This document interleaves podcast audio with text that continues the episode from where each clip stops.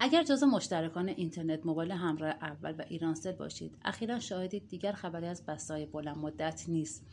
یا بستای پرمصرفی که میخریدید هست شده اند بنابراین برای شارژ مجدد اینترنت باید سراغ بستای جدید بروید. بستایی که در همین یک ماه اخیر هم گرانتر شده اگر بسته جدید را جایگزین نکنید بسته قبلی شما تمدید نمی شود و در این صورت اینترنت برای شما آزاد حساب خواهد شد. بیش از یک ماه است که این اقدام هماهنگ ایرانسل و همراه اول در حذف ناگهانی بسته پرمصرف و افزایش قیمت بسته موجود در شبکه های اجتماعی خبرساز شده است. اقدامی که به گفته معاون وزیر ارتباطات تخلف است و باید با آن برخورد شود. سازمان تنظیم مقررات در گام نخست اپراتورها را دو میلیارد تومان جریمه کرد. اما ظاهرا رقم قابل توجهی نبود تا بتواند اپراتورها را از اقدامی که کردند منصرف کند.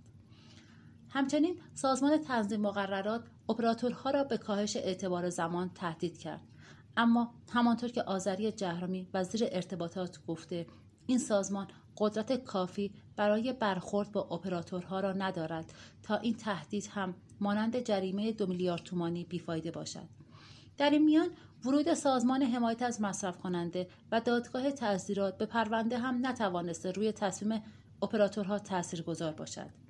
به نظر می رسد همانطور که فرشاد فاطمی عضو شورای رقابت در گفتگوی با دنیای اقتصاد اظهار کرده است برای نظارت بر بازار اینترنت و رفتار ضد رقابتی اپراتورها لازم است که رگولاتوری مستقل و متشکل از خبرگان و متخصصان این صنعت و بازار ایجاد شود تا محدودیت هایی برای کنترل اپراتورها وضع کند.